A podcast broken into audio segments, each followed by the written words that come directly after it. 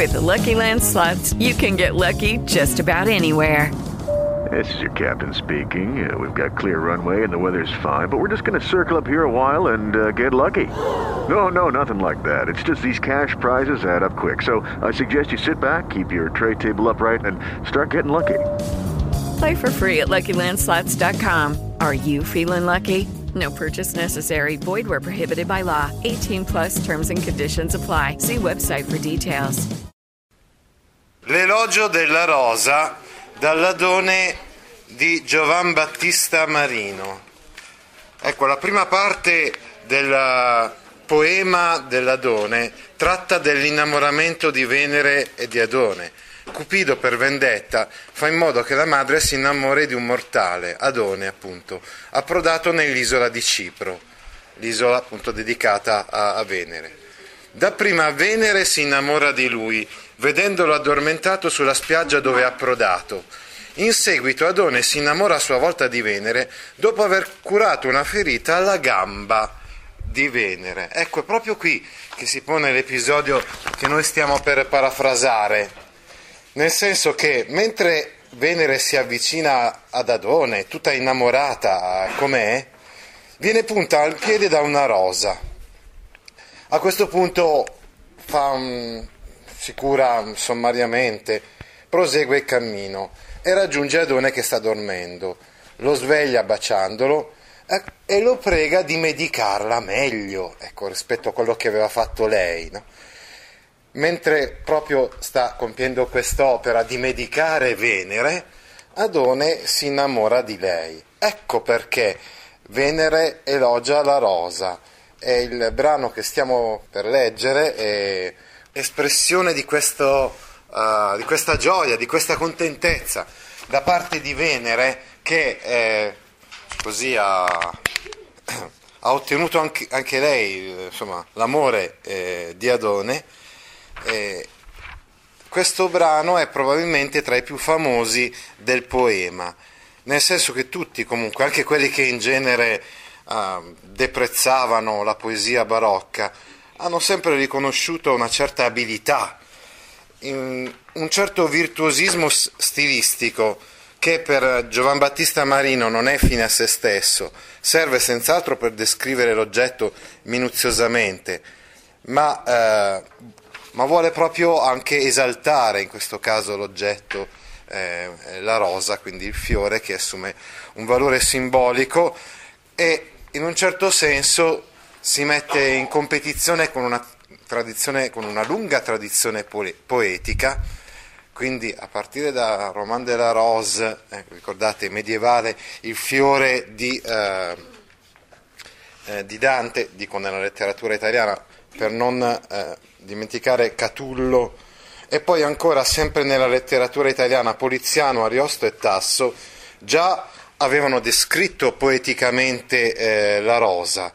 E quindi lui, Marino, vuole eh, dimostrare di essere un poeta nuovo, che è in grado di dire cose nuove anche su un argomento, quindi la descrizione di un fiore, che è già un topos letterario, diciamo, è abbastanza eh, tradizionale e quindi deve cercare nuove, nuovi modi insomma, per elogiare la rosa, per descriverla, insomma, proprio per, uh, per dimostrare la novità della sua poesia.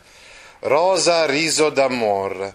La, uh, l'elogio incomincia subito con un gioco di parole tra rosa e riso, eh, che è sicuramente una paronomasia, cioè due nomi molto simili fra di loro e anche una consonanza, perché queste due parole hanno le stesse identiche consonanti, eh, variano solamente per le vocali. La rosa è il riso d'amore e è già anche una metafora, che il fatto che la rosa sia un riso d'amore è una metafora. Abbiamo subito l'esempio di quello che abbiamo studiato teoricamente fino ad adesso, cioè la poesia eh, barocca tutta intrisa di eh, figure retoriche eh, appunto incrociate le une con le altre. La rosa è il sorriso dell'amore, del ciel fattura. Qui abbiamo quindi il, un chiasmo, riso d'amor del ciel fattura è un chiasmo, giusto? Perché c'è, non so, sostantivo uh, apposizione meglio, uh, complemento di specificazione e poi complemento di specificazione e apposizione. È anche molto interessante, importante l'utilizzo di questo termine. Il termine fattura vuol dire quindi opera del cielo, quindi divina, la rosa è divina.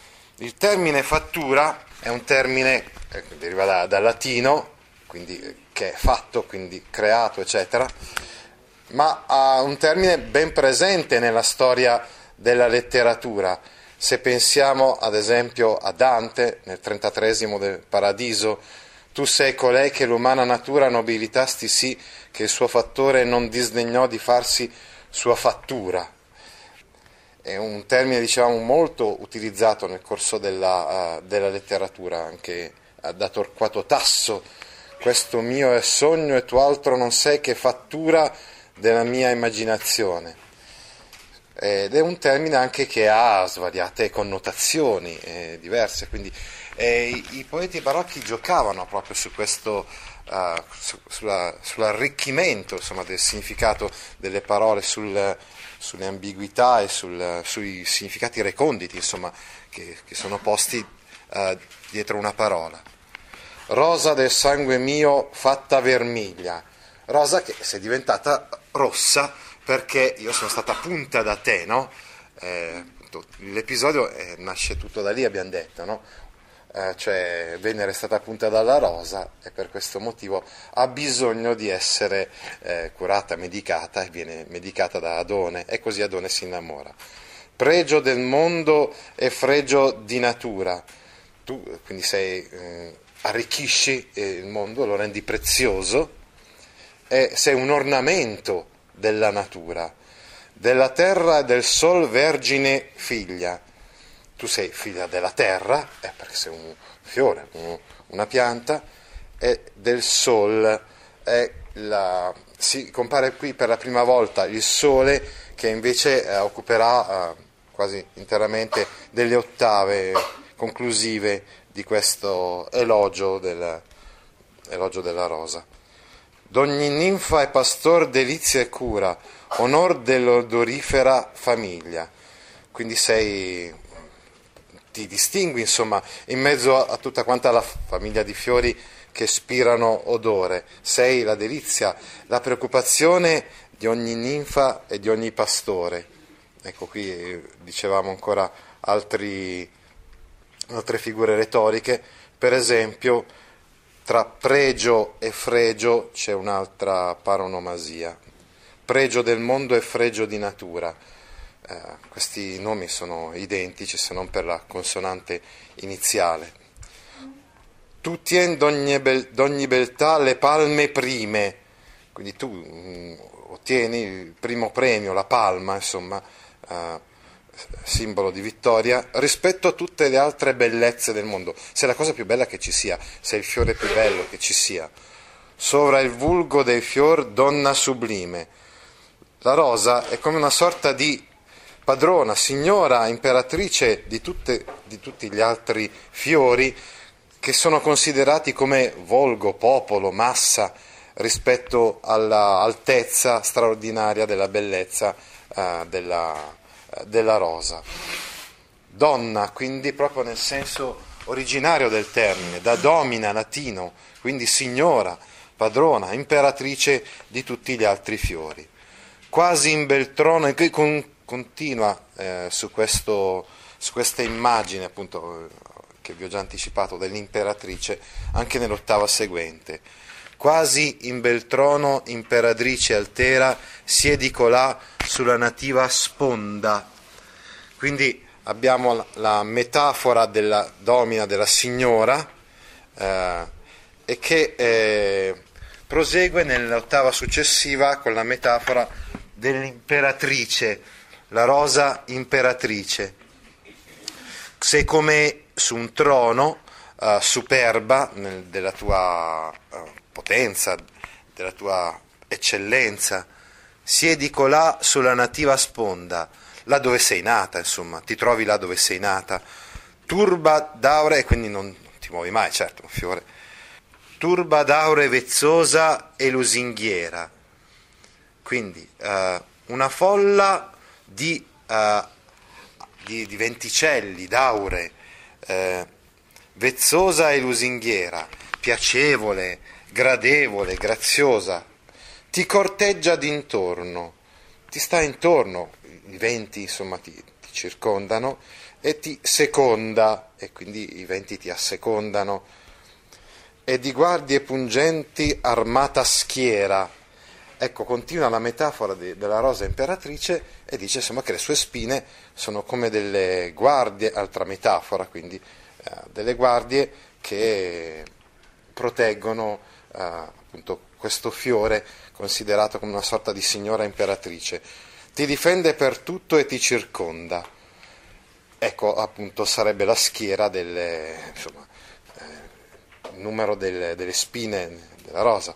E tu, fastosa del tuo regio vanto, porti d'or la corona ed ostro il manto. Tu, pregiandoti della tua straordinaria bellezza, porti d'or la corona ed ostro il manto.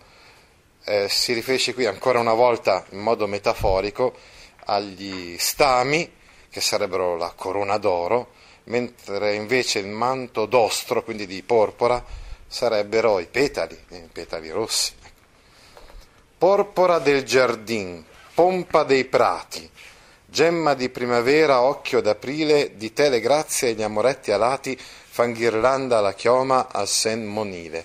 Ecco, come vedete, le metafore si moltiplicano, tant- sono numerosissime all'interno della poesia barocca perché, come abbiamo detto, eh, il poeta attraverso la metafora crea, produce qualcosa di nuovo. Porpora dei giardini. Tu, Rosa, sei come la porpora eh, dei giardini, così come eh, la porpora serve per eh, distinguere i personaggi più elevati, pensate so, ai cardinali, no? Così nei, nei, giardini tu rappresenti il, il, qualcosa di eccezionale, di straordinario. Pompa dei prati, quindi anche qua uh, sei il, il, lusso, cioè proprio la pompa sta a indicare quindi la, la, la straordinarietà del, uh, che viene celebrata, ecco, sei celebrata in mezzo ai prati, la gemma di primavera, quindi la pietra preziosa della primavera, l'occhio di aprile, la parte più bella del mese eh, primaverile per eccellenza, che è appunto uh, aprile. Quindi vedete quattro metafore in due versi. Di te le grazie e gli amoretti alati fan ghirlanda la chioma al semmonile. Ecco, tu uh, sei preziosa per le grazie.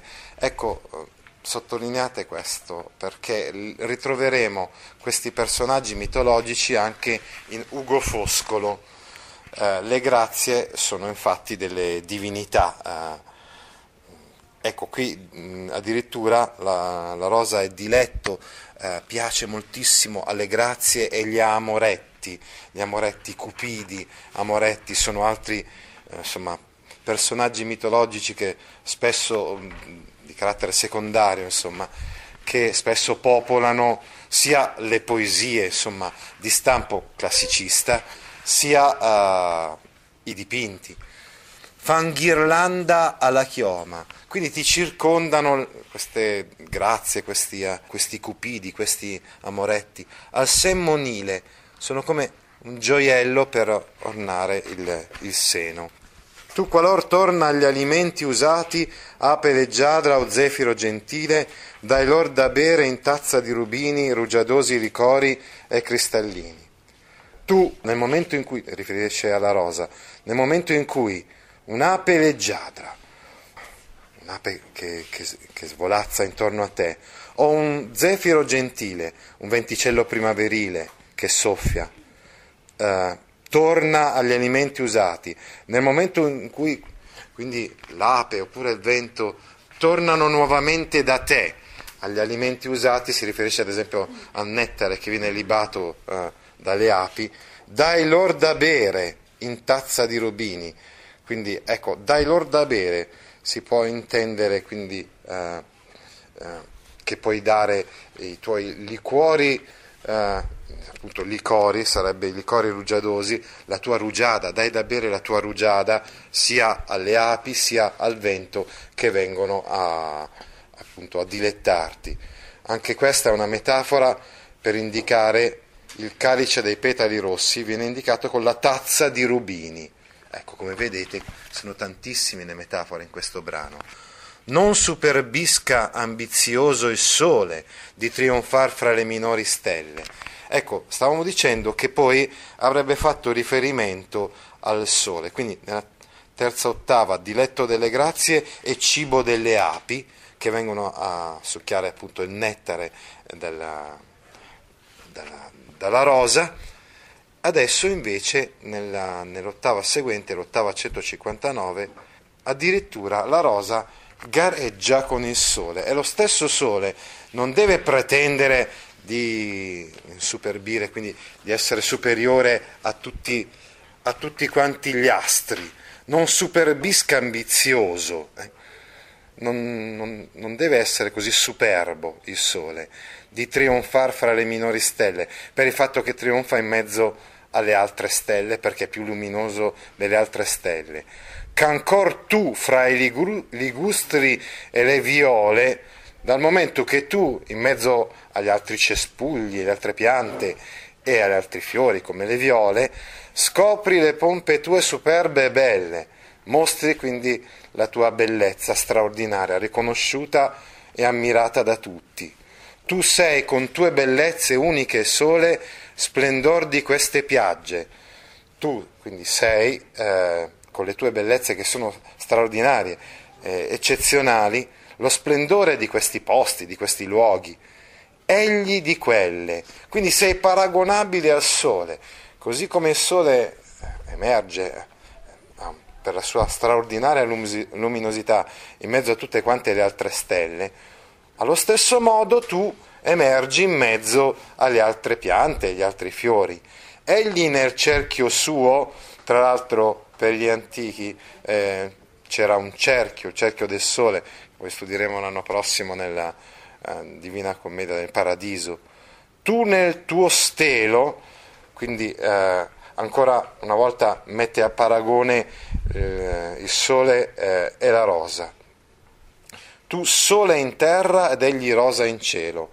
Quindi abbiamo una, addirittura in questo caso una, un'inversione una sostituzione, tu diventi a questo punto un sole sulla terra, così come lui, il sole, ra- rappresenta la rosa nel cielo in mezzo agli altri astri. E ben saranno tra voi conformi voglie di te fia il sole e tu del sole amante. Continua il discorso della, insomma, del paragone fra la rosa e il sole. E quindi dice ci saranno sicuramente eh, gli stessi desideri per te e per il sole, di te fia il sole e tu del sole amante, nel senso che fra la rosa e il sole a un certo punto è come se si instaurasse un rapporto d'amore, perché il sole va a ricercare la, la rosa per eh, illuminarla e farla rispl- far risplendere tutti quanti i suoi colori, così come la rosa ama il sole. Di te fia il sole e tu del sole amante. Ei delle insegne tue, delle tue spoglie, l'aurora vestirà nel suo levante. Egli, cioè il sole, quando sorgerà nel suo levante, vestirà l'aurora delle tue insegne, delle tue spoglie, quindi l'aurora sarà rossa proprio perché prenderà il colore eh, appunto dalla rosa. Tu spiegherai nei crini e nelle foglie la sua livrea dorata e fiammeggiante. Nel momento in cui tu eh, ti aprirai, un'altra metafora, la rosa, infatti, quindi i petali della rosa, eccetera, sono paragonati alla ai crini, alle, alle foglie, quindi ai capelli, no? Nelle foglie la sua livrea dorata. Quindi tu uh, farai vedere eh, a tutti quanti la, la, la divisa dorata e fiammeggiante del sole e per ritrarlo ed imitarlo a pieno porterai sempre un picciol sole in seno. Gli stami, per forma e colore, sono simili a un piccolo sole all'interno eh, della rosa. E perché a me d'un tal servigio ancora qualche grata mercè render s'aspetta, tu sarai sol tra quanti fiori ha Flora, la favorita mia, la mia diletta. Ecco, a questo punto termina l'elogio della rosa con una dichiarazione da parte di Venere. Venere infatti spiega che il, la rosa sarà il suo fiore preferito, dal momento quindi che tu d'un tal servigio ancora per il fatto insomma che da parte mia eh, si aspetta qualche gradita ricompensa del servizio, insomma, di aver fatto innamorare Adone, grazie a questo fatto di essere stata punta da, eh, dalla rosa, tu sarai sol tra quanti fiori ha Flora, in mezzo a tutti quanti i fiori che ha Flora, che è la, una dea uh, romana, la dea dei fiori e della primavera, tu sarai la favorita mia, la mia diletta. E qual donna più bella il mondo onora, io vo che tanto sol bella sia detta termina quindi l'elogio, è come la donna più bella di tutto quanto il mondo. Tanto sol bella sia detta. Io voglio che sia detta bella solamente quella donna che adornerà le gote e le labbra, quindi le guance e le labbra del colore vivace, appunto il rosso della rosa. Sarà detta bella una donna solamente quando avrà le guance rosse, esattamente come quelle della rosa. Ti interessano file di questo genere? Allora vieni su www.gaudio.org e iscriviti alla newsletter A Scuola con Gaudio all'indirizzo www.gaudio.org/news. With lucky landslots, you can get lucky just about anywhere. Dearly beloved, we are gathered here today to. Has anyone seen the bride and groom?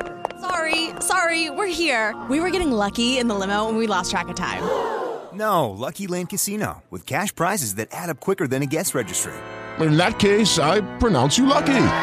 Play for free at LuckyLandSlots.com. Daily bonuses are waiting. No purchase necessary. Void where prohibited by law. 18 plus. Terms and conditions apply. See website for details.